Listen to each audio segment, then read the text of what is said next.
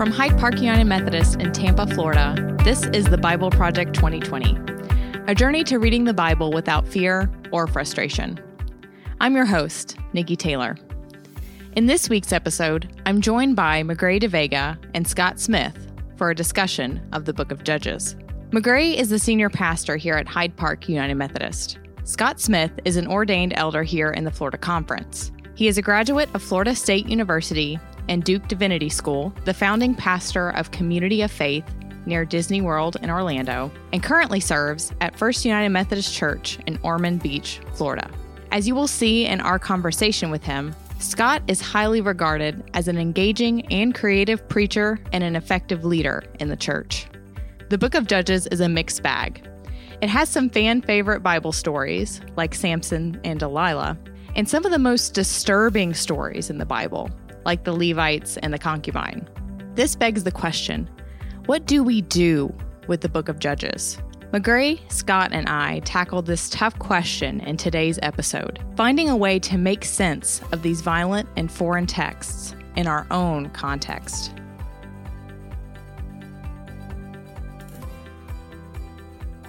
Our readings from Joshua this week begin with the description of the division of the Promised Land. Honestly, not fun for us to read, but they represent the fulfillment of the promise God made to Abraham. Chapters 23 and 24 conclude with a final sermon from Joshua, as he knew he was ready to die, for Israel to remember the covenant and keep God's commandments, or they will fall into exile. The people insist that they will, but as we will see in Judges, that does not happen.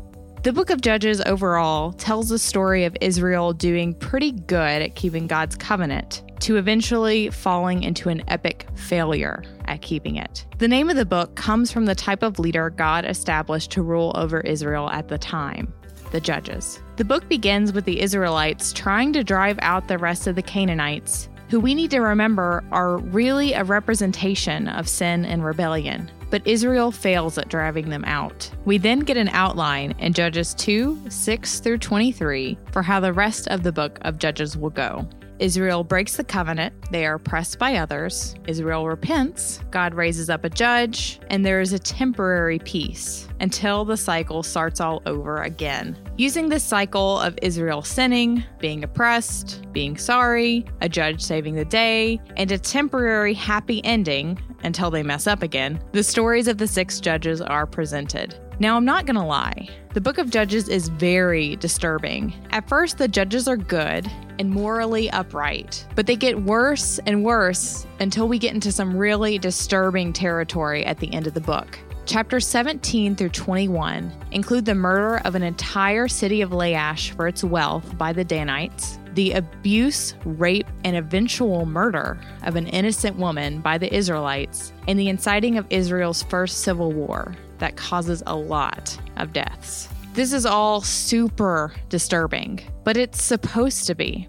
It shows how far the nation of Israel has fallen, how they are no longer anywhere near the faithful and holy nation God called them to be. All this sets the stage for the next chapter in the nation of Israel, the rise of kings in 1 Samuel.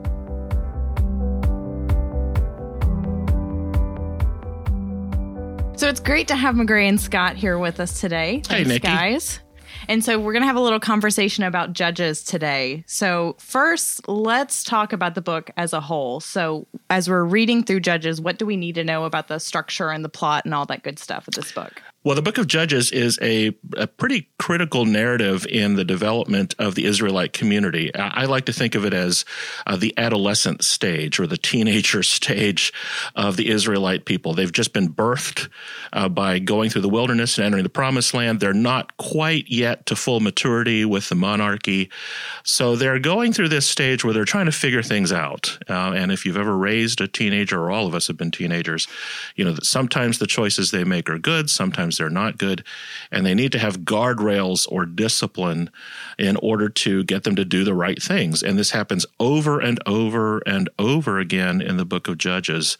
Um, and so I think it's a pretty critical bridge uh, between the stories that we've just read uh, before we get to the height of their power. Scott, what would you say is the uh, the chief theme of, of Judges? We forget quickly. We move on. We do our, and it's it is teenager. We're doing our own thing in Judges. I, eh, mm-hmm. Everybody did what was right in their eyes. Absolutely, uh, that is that's the way the book ends with that very phrase, yeah. and that, right. that explains a lot of our adolescent years for sure. Right, and, and they're part of it. As I read through the book of Judges, one of the questions I always have is, uh, "What's my responsibility to teach the, the generation behind me?" Mm. Mm-hmm. That's how they. That's how they got into the trouble in the judges. Nobody was telling stories. Mm-hmm.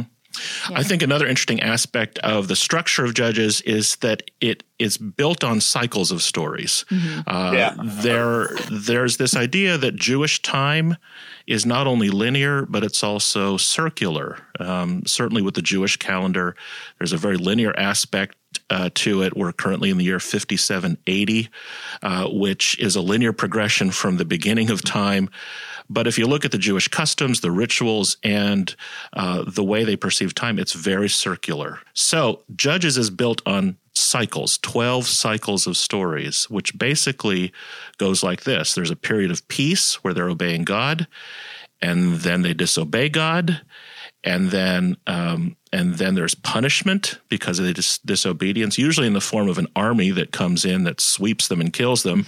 then they're at rock bottom of the cycle, so they cry out to God in anguish. And then uh, on the way back up the cycle, God then sends a, a deliverer that we call a judge, but it's not a, a law adjudicator kind of person. It's basically just a leader, a temporary, non hereditary, uh, charismatic leader who demonstrates God's power, who delivers the people, and then there's victory, and then there's peace that's restored. So you can that's a whole cycle of disobedience back to obedience that happens twelve times. Now we only know stories of six of those cycles but we're told in uh, but we're told that this happens 12 times during their adolescent stage. I'd probably talk about it being a downward spiral mm-hmm. I mean, the story the story the stories start off with hey we forgot god. I mean it is that it is there's a little bit of that teenager mess of hey we didn't do what we were supposed to. We screwed up. We got in trouble. We suffered for it. How long? Crap. What's going to happen? Mm-hmm. we need somebody to get us out. And, and it's this downward spiral that it ends literally almost in civil war. Uh-huh. Mm-hmm. uh-huh which sets the stage for why they feel like they need a king. Right. Um, we got to have a king. Next book is all about we got to have a king to be like everybody else, which isn't that the teenager model? I want to be like everybody exactly, else. Exactly. exactly. And so, as you said, this is a book of a downward spiral. We go from the first judge Gideon, who is a nice, encouraging story of God being able to um, do more with us than what we believe is possible, to Samson with all his flaws. And when we think, you know, we want to be great, we want to be strong and powerful, um, it's not going to end well. So as we're reading through this, you can see there's a lot of violence in this book. Mm-hmm. That's that's no um, no it's secret. What makes it good. yeah. um, but what what do we do as a modern day reader? How do we deal with all the violence in this book? Because it is disturbing to see what's going on here and think this is in our Bible.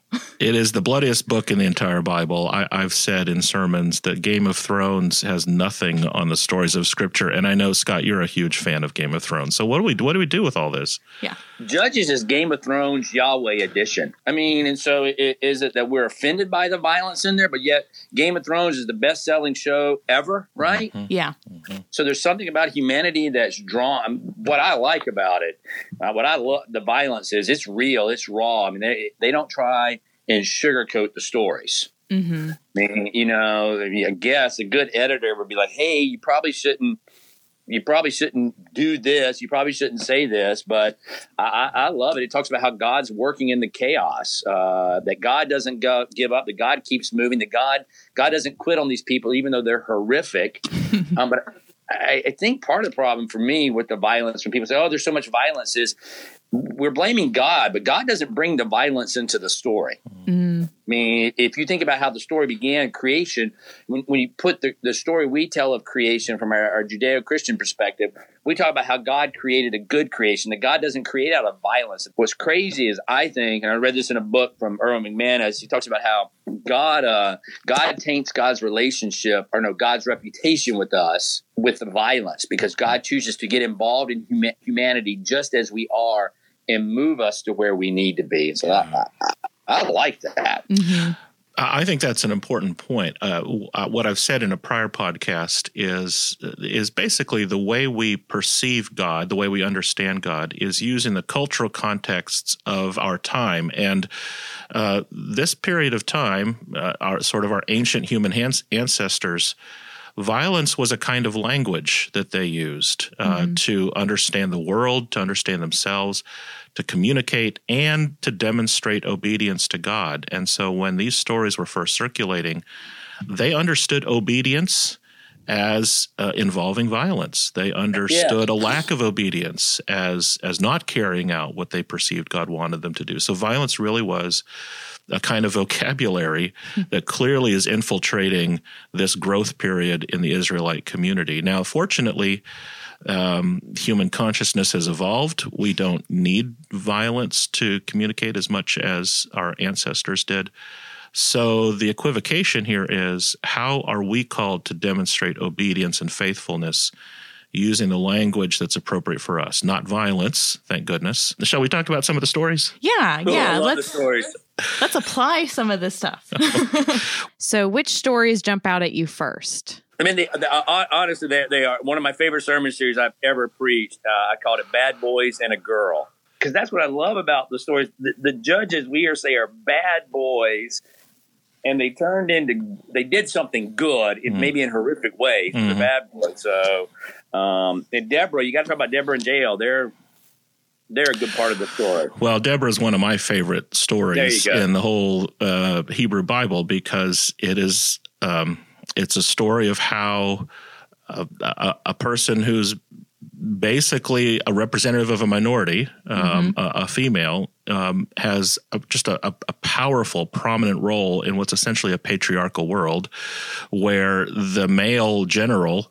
Um, Barak yeah. refuses to go into battle unless uh, this prophetess named Deborah uh, blesses him and goes goes with him, and it culminates in this in, again an act of violence. This incredible um, like w- w- Wonder, Wonder Woman kind of moment when Jael kills Sisera through the most graphic means yeah. you can imagine. Yeah. So it's but a, great. That's the problem. You try and clean it up. Wonder Woman is, you know, it's not a Wonder Woman moment. No. It's Game of Thrones. She nails a stake through his head. That's right. A tent peg from That's temple to temple. Mm, that's right. So so it's a it's a powerful f- uh, female empowerment story, and as the father of two girls, I just love that. What are the other big stories that jump out at you? There, I mean, well, uh, one, I'm a huge fan of Samson, and it mm-hmm. ties into the violence standpoint. I mean, Samson growing up, you know, he was a Sunday school hero kid, yeah. right? Mm-hmm. You know, you're like, oh, it's Samson, you know, the long hair and all of this. But man, when you really read the story, my favorite part is that story at the beginning of Samson. I think it really is the myth of redemptive violence. Mm-hmm. We talked about how violence is so used in Judges. But in Samson, the best part of the story is he says he goes to visit his wife and he takes with him a young goat. Which we're recording this. We're recording this right before Valentine's Day, so tomorrow I'm going to take a young goat to my wife. Good luck. See how that goes, right? Because it's biblical but he goes and it finds out that the father-in-law has given his wife away to his friend, and so he he he says, "Well, now I have a right," and he ties up the foxes and runs them out and burns the field, which is just horrible. I mean, destroys their economy. And then then the Philistines say, "Well, we have a right to get back with him," and so they slaughter and burn his mom. I mean, his wife and his father. I mean, his wife and burn her and all that, the family. And then and then Sam's like, "Well, now I have a right," and he has a great scene where he grabs the jawbone of a donkey. Mm-hmm. Um, and slaughters people with it. Um, and then the whole tribes of Judah come up. I mean, it's horrible story. Mm-hmm. And uh, I heard a sermon one time, and I've actually preached it. Uh, Rob Bell did it first, but I heard it. It's like you have to drop the jawbone. Mm-hmm and that at some point in that story, what we have to do, I mean, how we take what we learn in Judges today is somebody does something to us, and so we do something back, or somebody mm-hmm. tweets or posts or does something on social media, and we have to respond back, and we just keep adding violence into the system. Well, sooner mm-hmm. or later, you got to you got to drop the jawbone. Mm-hmm. You've got to stop swinging. That's good. So, what about the story of Ehud? The left-handed guy. I've seen two stories on this a little bit. Both of them I think are good. One is that Ehud is a Benjamite, and, and there was a, there were the Benjamites were trained to be right and left-handed warriors. So maybe he was he was trained for such a moment as this. But the school of thought I kind of hang to is back in those days uh, left-handed people were in the wrong. I mean, you were mm-hmm. trained to be right, and everything was right-handed. And even if you were left-handed, you were taught to be in your right hand. They still that, did that up until the 50s and 60s, I think. Here, mm-hmm. they taught you mm-hmm. you had to write with your right hand, uh, kind of stuff. So, so Ehud is, is left-handed. So literally, he's less than in some mm-hmm. capacity. People would not see him. But because he's left handed, that meant he would have put his sword on the wrong side. Mm-hmm and to draw because you would draw yeah, a left-handed person would draw their sword from the left from the right-hand side when i'm using the terminology less than in the views of the world of society at that time somebody who was outsider not good enough a left-handed person wasn't good enough but that's exactly who god used because of what the world said well that's not good enough yeah mm-hmm. yeah yeah, all the stories in the Bible is God doesn't pick the person everybody else picks. Right. Mm-hmm. God's picking a little league team. He's certainly the bad news bear. Yeah. for me, what I love about it is it, it's not how other people see me that matters. It's how God sees me. Right. Okay. So as we're wrapping up here, I don't think we can have a conversation about judges without, unfortunately, addressing the um, Levite and the concubine and how as the story is getting worse and worse and worse and we just don't think it can get any worse here we have this absolutely terrible story yeah. so what do we do with it in any narrative, in any really rich plot, there comes a moment where you feel like it can't get any worse, mm-hmm. and then mm-hmm. it does. Um, uh, screenwriters might call it the all is lost moment when you wonder if the hero will ever get out of this right, right. incredibly, mm-hmm. as you said earlier, Scott, this devolving spiral of violence meeting violence. And then we get to Judges 19, and it just gets about as bad as it can get mm-hmm. with this with this concubine and the violence that's done to the concubine that in some ways is I mean, she gets cut up into 12 pieces, which, you know, that sort of resonates with these 12 tribes, this confederacy right, that's trying right. to figure things out. And it's just hit rock bottom in terms of their ethical decisions, in their faithlessness. And this story is kind of a symbol of, of rock mm-hmm. bottom. Um, and, that, just, and that, Israel, that Israel's torn apart and scattered all over the place, and everything's horrible and it's terrible, and we need a king to mm-hmm. fix us. Right. Right. Yeah. Right. So, so the concubine story, the story, we just go. it had to be thrown in there. We're not going to try and make sense of it. Life, life is horrible. We're moving on to the next thing. Right. Mm-hmm. We have hit rock bottom. There's mm-hmm. this is it. We're done. We're chopping up a concubine and sending her everywhere to remind yeah. us we're not a people. We're just tribes. Right. Mm-hmm. Right.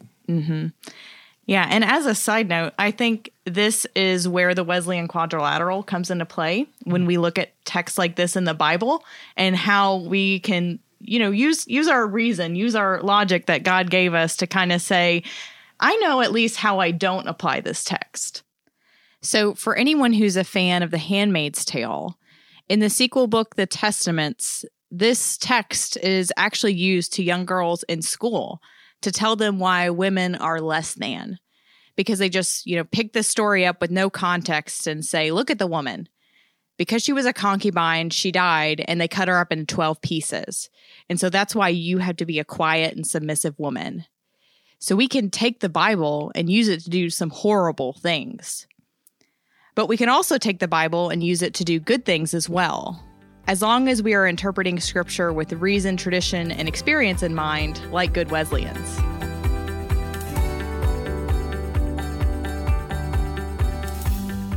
I hope you enjoyed this week's episode of the podcast.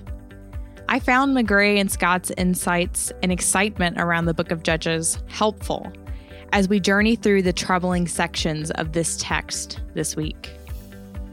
Their ability to apply the text to our everyday lives is an example of what we as Methodists call the Wesleyan quadrilateral. This is the idea that we interpret everything we read in Scripture through the lenses of our logical reasoning, the tradition of the church, and our own experience. Scripture, reason, tradition, and experience. The four helpful tools to help us interpret Scripture and determine theology. While we can definitely use the Wesleyan quadrilateral on our own, It's especially useful to use this tool to interpret Scripture with others in community. We at Hyde Park have multiple opportunities, both in person and online, to discuss and wrestle through these scriptures with others. So if you haven't yet, I would encourage you to find your place in small group community to learn and grow alongside others.